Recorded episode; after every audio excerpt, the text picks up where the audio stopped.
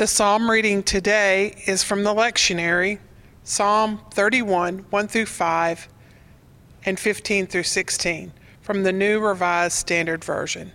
Hear these words In you, O Lord, I seek refuge. Do not let me ever be put to shame. In your righteousness, deliver me. Incline your ear to me.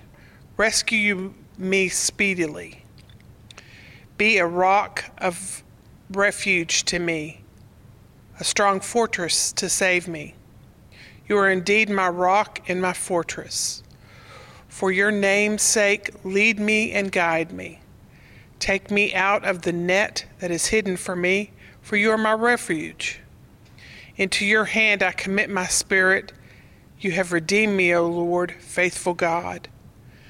My times are in your hand. Deliver me from the hand of my enemies and persecutors. Let me, let your face shine upon your servant. Save me in your steadfast love. God's word for God's people. Amen. I want to begin by discussing perhaps sort of the elephant in the room around this whole book of the Bible. The first thing that I notice about the book of Ruth is that it's about these women. And I don't know about you, but if you begin to really analyze sort of art, movies, mm, I don't know, podcasts, YouTube channels, talk shows, whatever it is, begin to realize the role that women generally play in some of these. Recently, we were watching a show on Netflix because we've been in quarantine and self social distancing.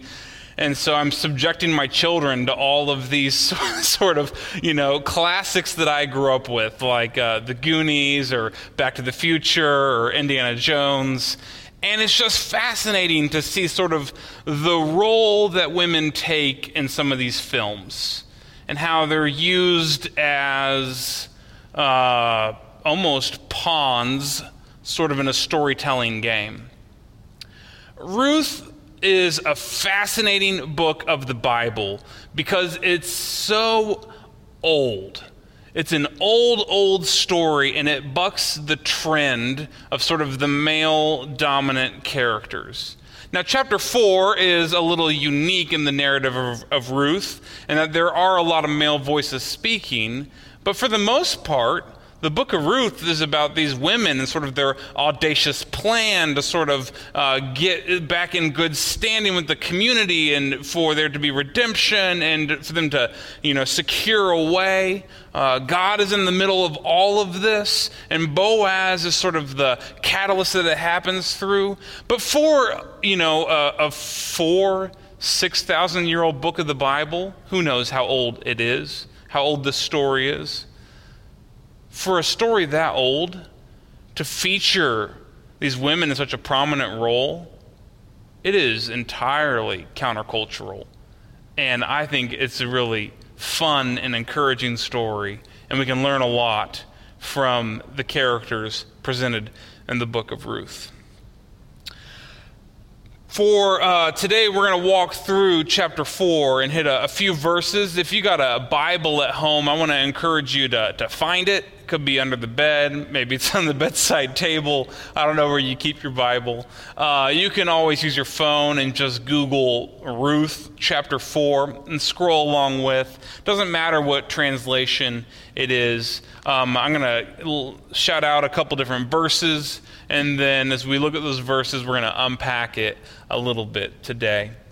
I'm struck by verse 1, where Boaz goes up to the gate and he sits down there, and that's where they sort of conduct business. In antiquity, the, the gate to the city is like the courthouse. Uh, they didn't have, you know, uh, a county seat or an annex of a courthouse. They just had like the gates to the town.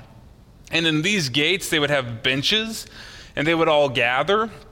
It would be an open air market, sort of like a, a bazaar, if you're familiar with that term. Uh, and they would gather in these spaces. So Boaz knows where he needs to find this person, this next of kin. It's at the market, it's at the, the gate, it's where everyone gathers. And so they go there and they gather. And he, he brings in 10 elders, as verse 2 says. There's a lot of commentary over like the significance of that number.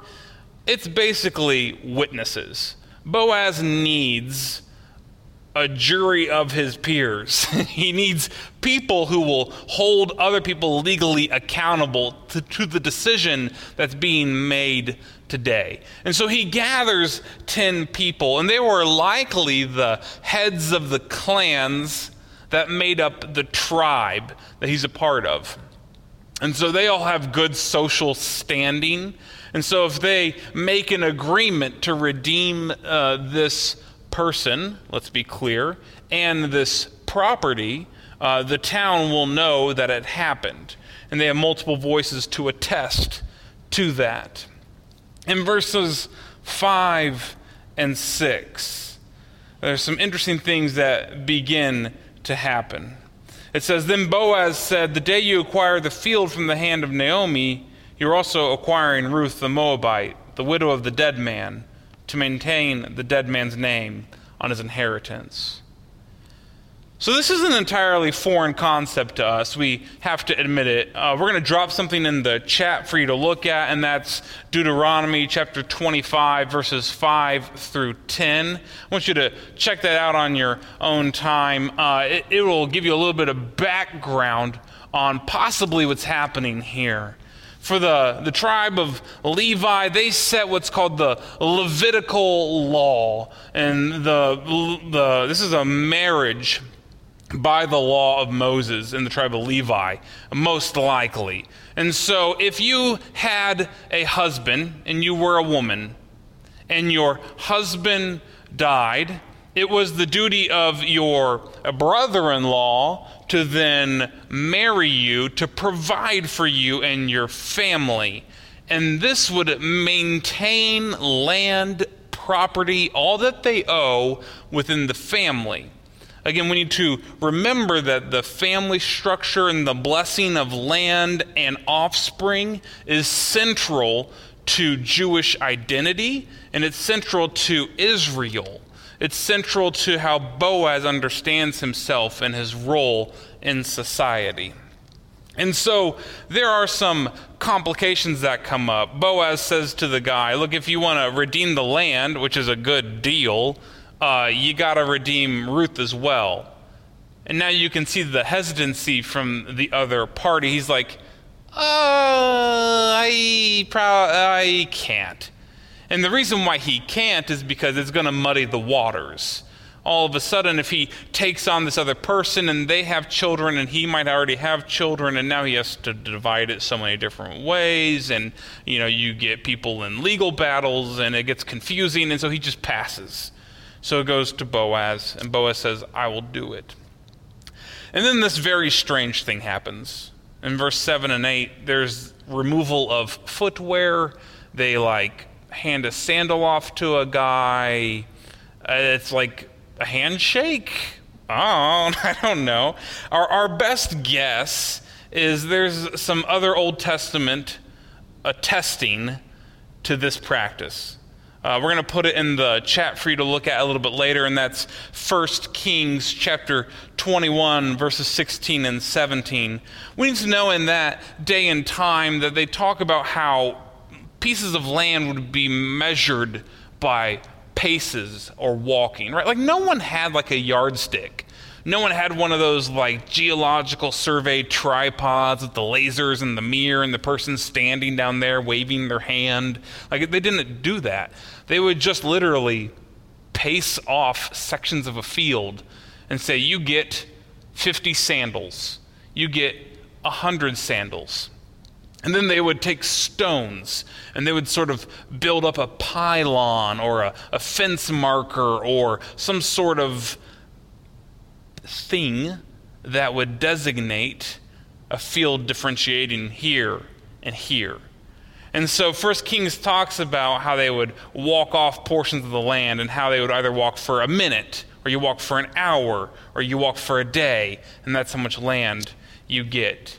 And so this strange alien practice that's happening in Ruth chapter 4 and then he sort of, the author, whoever it may be, talks about why they're doing this. And, but all they say is this is how they handled it in Israel back in my day, is they handed each other sandals to say, here's the land transfer of the deed. Good? You good? We're good. All 10 of you agree? We all agree? Good. It's done. Uh, again, that was how they proceeded legally. Strange, yes, but understandable based off the context. In verse 9, something fascinating happens. It says, Then Boaz said to the elders and all the people, Today you are witnesses that I have acquired from the hand of Naomi all that belonged to Elimelech, and all that belonged to Chilion and Mahlon. The narrative in chapter 4 returns back to Naomi. And if you remember her lament in chapter 1, is that, that the Lord had dealt bitterly with her. She is upset at God, at her understanding of how God is at work. And here, we don't know exactly how much time has elapsed since chapter 1, but in chapter 4, a family redeemer comes, redeems her situation, and provides for her future. And then the town recognizes this, and Naomi's countenance sort of begins to change. It's interesting. I mentioned this last week that Naomi never meets Boaz. It's like sometimes the people in our life who impact us the most, we never, ever meet them. I have a, small personal story here. When I was in college, I owed a significant amount of money, usually after every semester my tuition bill was due, and had a comma in it, and that always scared me because uh, I didn't know how I was going to register for classes for the upcoming semester. Um, and lo and behold, somebody, to this day, I don't know who, I've been out of undergrad for 20 some years, I guess, I don't know, uh, they paid for a portion of my tuition every single semester. There are people in our lives that God is moving and working in that impact us every single day. And we don't always recognize it. It was true for Naomi, and I think it's true for us. And that's where uh, the book of Ruth ends. It ends with some boring genealogy, some names of this person and this person and this person and this person and all these people. So, what Ruth really is, this is the, the story that they would tell the grandkids one day. There's things that happen in the book of Ruth that are uh, big. Things like famine and disease and traveling to a far off land and they have to come back home. So imagine when you all get together at Christmas time or Thanksgiving and you hear the stories of grandpa and great grandpa and grandma and how they met and where were they when the war was going on and what happened why did we move down to texas and, and who got here first? And you hear these sort of family stories. Well for the line of jesse and obed and david these are the family stories. And they involve this central figure a person named ruth She'd be the great great grandma of King David. You might recall a couple weeks ago I talked about how in front of the temple of Solomon there are two pillars, and one of them is named Boaz. I don't think it's any accident that King Solomon, who is King David's son, names a pillar in the house of the God after his great, great, great, great grandpappy.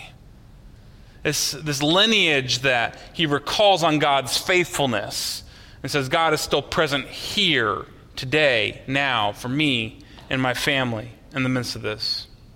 If you look outside the book of Ruth and how it influences other books of the Bible, I want to encourage you this week to open up to the Gospel of Matthew.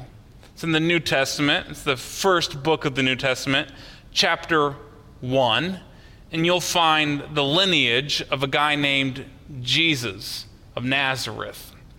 And there are a few names in this lineage that really might jump out to you now, all of a sudden, after having walking through the book of Ruth. Uh, the first is Tamar, uh, who we also heard about today and Rahab. She goes with Joshua and some other people in the promised land. We hear about the wife of Uriah, the Hittite. And there's another female name listed in the genealogy of Jesus, and you guessed it, it's Ruth. There's this story uh, that sort of sets us up for understanding the ministry of Christ. And the author of Matthew wants us to see that Jesus' pedigree, while out of the line of David, is completely unexpected. And there are lots of people who don't fall in the category of God's chosen people that receive the blessing and benefit of being God's children. In particular, these women. It sets the tone for the ministry of Christ that his ministry will be for all people of all religions, of all sort of ethnic groups, of all socioeconomics, of all countries, of all continents. It's for everybody. And it's the ministry of Christ that'll bring everybody into God's kingdom. It's the radicalness of Jesus of Nazareth. So Ruth's story is the story of David's great, great, great, great grandma and grandpa. And I think future generations gather to hear those stories read. And I think there's a lot of parallels in Ruth's story to our story today. There will be a time, I promise, probably in 40 years from now, maybe 50 years from now, when you are gathering with family and you're going to tell them the story of the time that we went into a quarantine in the United States. When you gathered in uh, virtually for church, when there was such a thing called social distancing that you had heard for the first time ever, when you heard the words pandemic, and you're going to share that story, and you'll be reminded of God's faithfulness and of God's presence in the midst of it. And your kids, your grandkids, whoever you're telling the story to is going to say, That's amazing. Can you hear that in the book of Ruth? Because it sets the tone for the lineage of David and eventually the lineage of Christ. It's an amazing story of God's hand of provision and redemption and providence in uncertain times. I think it's a message that you and I need today. In the name of the Father, Son, and Holy Spirit. Amen. We know that God's presence in our midst is the only thing that we can really, truly hold on to right now. And so, God, we lift up our worship together as the people of God, knowing that you are going to hold on to us no matter what we do, no matter what is happening in this world. So let's worship together this God whose presence is our hope.